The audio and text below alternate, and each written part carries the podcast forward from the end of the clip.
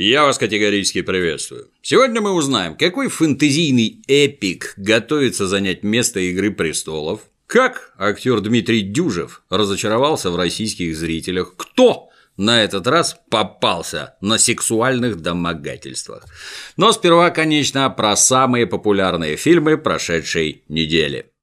Спонсор выпуска – интернет-зоомагазин petshop.ru Самым кассовым фильмом прошедшей недели ожидаемо стал Тор Рагнарёк. Скандинавский бог, активно причиняющий добро под зверскую песню группы Led Zeppelin, собрал 401 миллион 807 тысяч рублей. На втором месте обосновалась экранизация романа Агаты Кристи «Убийство в Восточном экспрессе». Экстравагантный детектив нашевелил усами Буденова 336 миллионов 165 тысяч рублей. На третьем месте сработанная совместно с Диснеем отечественная сказка «Последний богатырь». В третий уикенд «Богатырь» богатырски отжал в российском прокате 146 миллионов 300 тысяч рублей. Что характерно, «Богатырь» уже самый кассовый отечественный фильм 2017 года. Ну, это если считать «Говновикинга» фильмом 2016 года. Хотя будет неудивительно, если «Богатырь» в конце концов перегонит и «Говновикинга». На данный момент общие сборы «Богатыря» стремятся к полутора миллиардам рублей. Переходим к новостям сериалов. Американская мегакорпорация Amazon приобрела права на экранизацию творческого наследия Толкина. И в скором времени зрители ожидают крупный сериал по вселенной «Властелина колец» с драконами и королевами. Права приобретены у жадных потомков Толкина за баснословную сумму 250 миллионов долларов. Стремление пойти на такие финансовые жертвы вполне понятно – Пока «Игра престолов» от HBO каждым новым сезоном рвет рекорды всего на свете, остальные нервно кусают друг другу локти в неистовом желании создать ну хоть какой-нибудь проект аналогичного размаха. Кстати, в борьбе за права на экранизацию принимала участие и компания HBO, но в конечном счете посчитала назначенную сумму запредельной что и неудивительно. Время покажет, удастся ли отбить такие деньги. На данный момент о будущем проекте известно лишь то, что события сериала будут предшествовать кинотрилогии. Ну и в производстве Амазону будет помогать кинокомпания New Line Cinema, продюсировавшая фильмы Питера Джексона и пытавшаяся ему же не заплатить. А еще западные киноделы решили экранизировать не самый известный в России комикс «Зримая тьма». Сюжет данного творения примечателен и, несомненно, найдет поклонников среди отечественной аудитории. События разворачиваются в мире, где страны, сражавшиеся против нацистской Германии ради победы, заключили союз с демонами. После победы люди позволили демонам жить с собой бок о бок. Тут сразу вопрос. Под заключившими союз с демонами подразумеваются все страны антигитлеровской коалиции или только западные страны? А демоны, с помощью которых они норовят победить нацистов, это русские, что ли? Данный момент пока не ясен. Действие разворачивается в наше время, где итогом полувекового соседства с исчадиями ада стал бесконечный террористический конфликт. Ситуация немного проясняется. Главным героем выступит оперуполномоченный Дэниел, постоянно балансирующий на грани борьбы обеих сторон.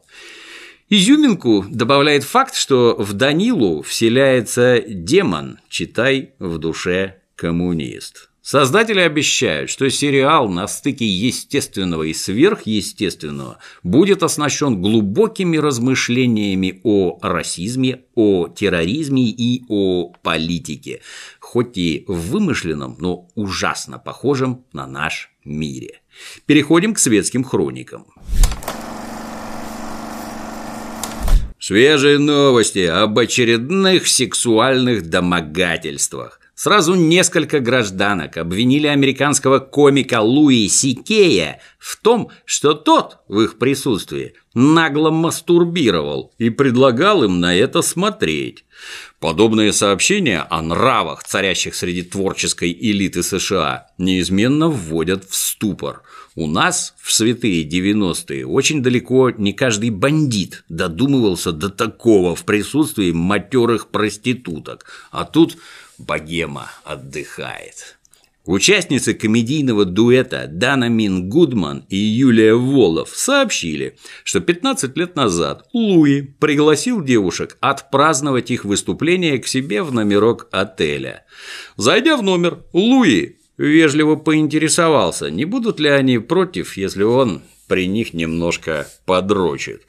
Юмористки сочли это за неплохую шутку и радостно захохотали. Ну а Луи немедленно спустил портки и начал яростно дрочить. По словам девушек, от неожиданности происходящего они были просто парализованы, но продолжали заливисто хохотать, пока яростно дрочивший Луи не кончил, после чего смущенные дамы выбежали из номера. Ну, понятно, как и во все прошлые разы с подобными обвинениями, на публику вываливают строго голословные обвинения, не подкрепленные ничем. Другая западная юмористка Эбби Шакнер рассказала, что 14 лет тому назад позвонила Луи, чтобы пригласить его к себе в шоу. Болтая по телефону, Луи принялся задавать вопросы интимного свойства, и потому, с какой страстью он говорил, Эбби поняла, что он мастурбирует очевидно, имела опыт телефонных бесед с лихорадочно дрочащими мужиками, отсюда и понятливость. Но, будучи дамой воспитанной, Эбби взволнованного коллегу даже не прервала.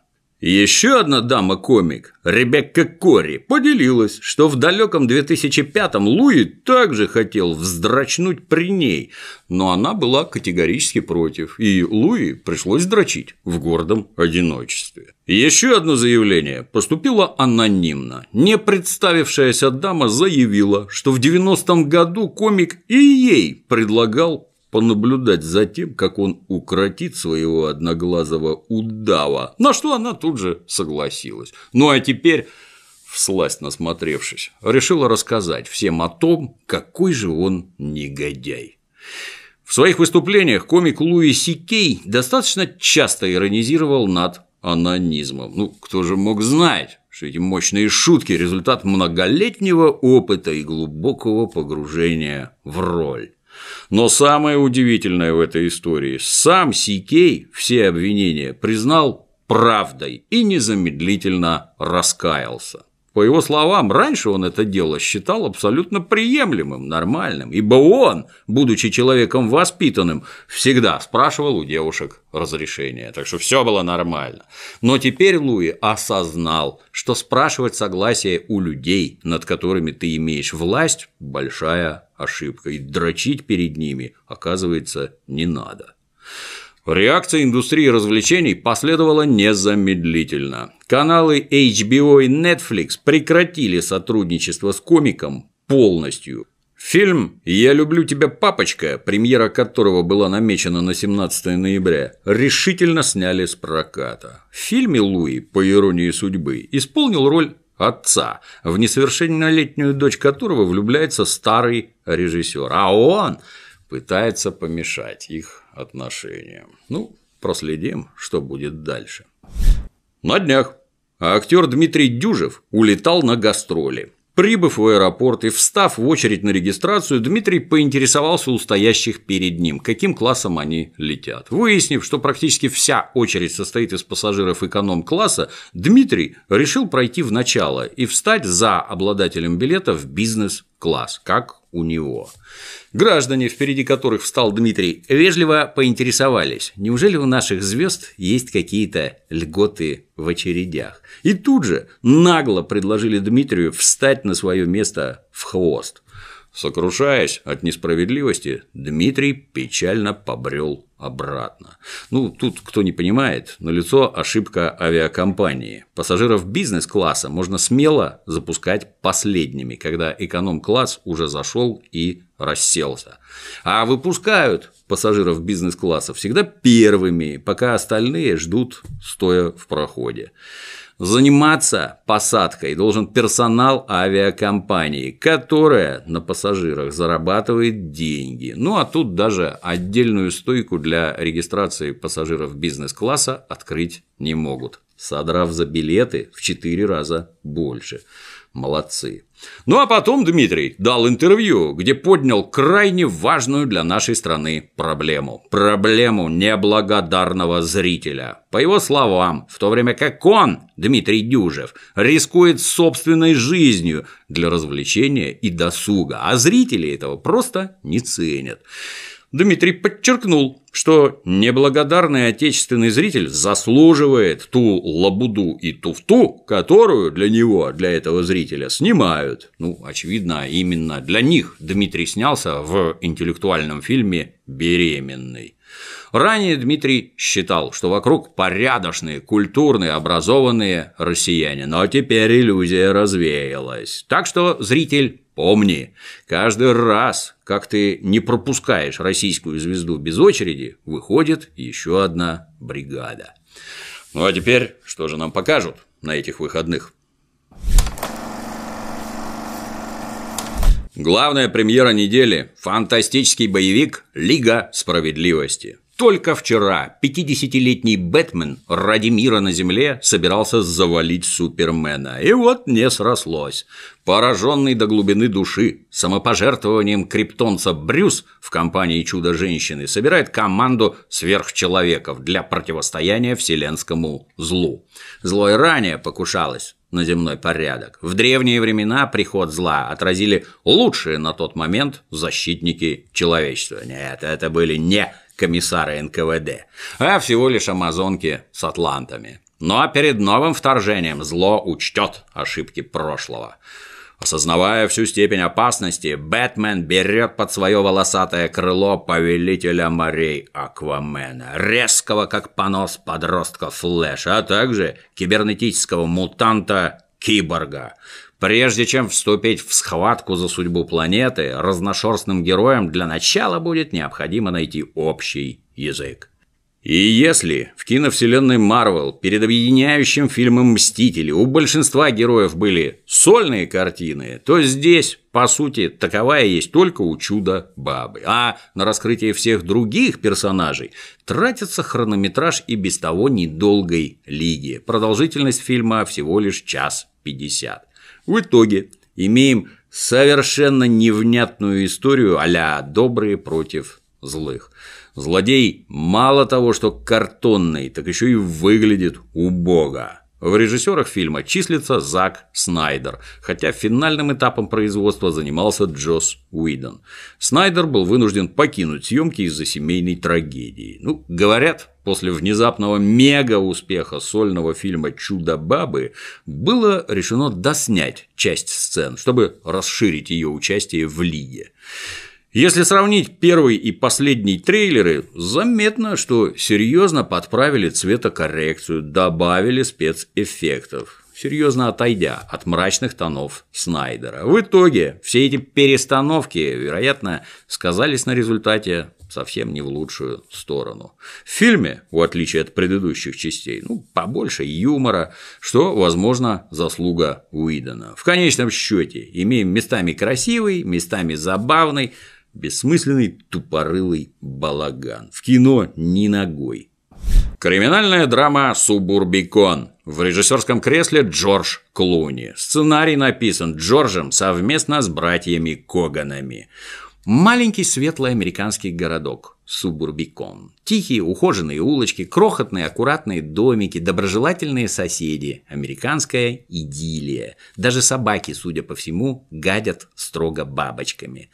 Но внезапно спокойную жизнь субурбикона накрывает жуткая трагедия. В один из домиков нагло вламываются преступники. Убита жена главного героя. Страшные события запускают цепочку непредсказуемых происшествий, которые раскрывают самые темные стороны мирных жителей славного американского городка.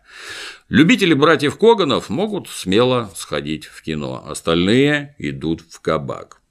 Фильм ужасов «Джиперс Криперс 3». Продолжение истории о древнем монстре, который каждые 23 года пробуждается от спячки, чтобы в течение 23 дней набивать брюхо человечиной. Чтобы поиздеваться над жертвами, а по ходу обшить кожей тупых американских студентиков свое логово. На этот раз к борьбе со злом присоединяется местный шериф и мать одного из убитых в предыдущем фильме. Герои пытаются выяснить, откуда появился монстр, ну, чтобы на этот раз прибить людоеда окончательно. Ну, фильм, возможно, получился бы сносным, если бы вышел сразу после второй части. А так перерыв между картинами 15 лет. Все приемы запугивания, все спецэффекты в современных реалиях выглядят, ну, если не смешно, то как минимум нелепо. Отстой! Не ходить ни в коем случае. Драма «Чудо» – экранизация одноименного зарубежного бестселлера. История мальчишки Августа, чья судьба отягощена генетическим заболеванием, из-за которого лицо Августа даже после 27 пластических операций совсем не радует взгляд.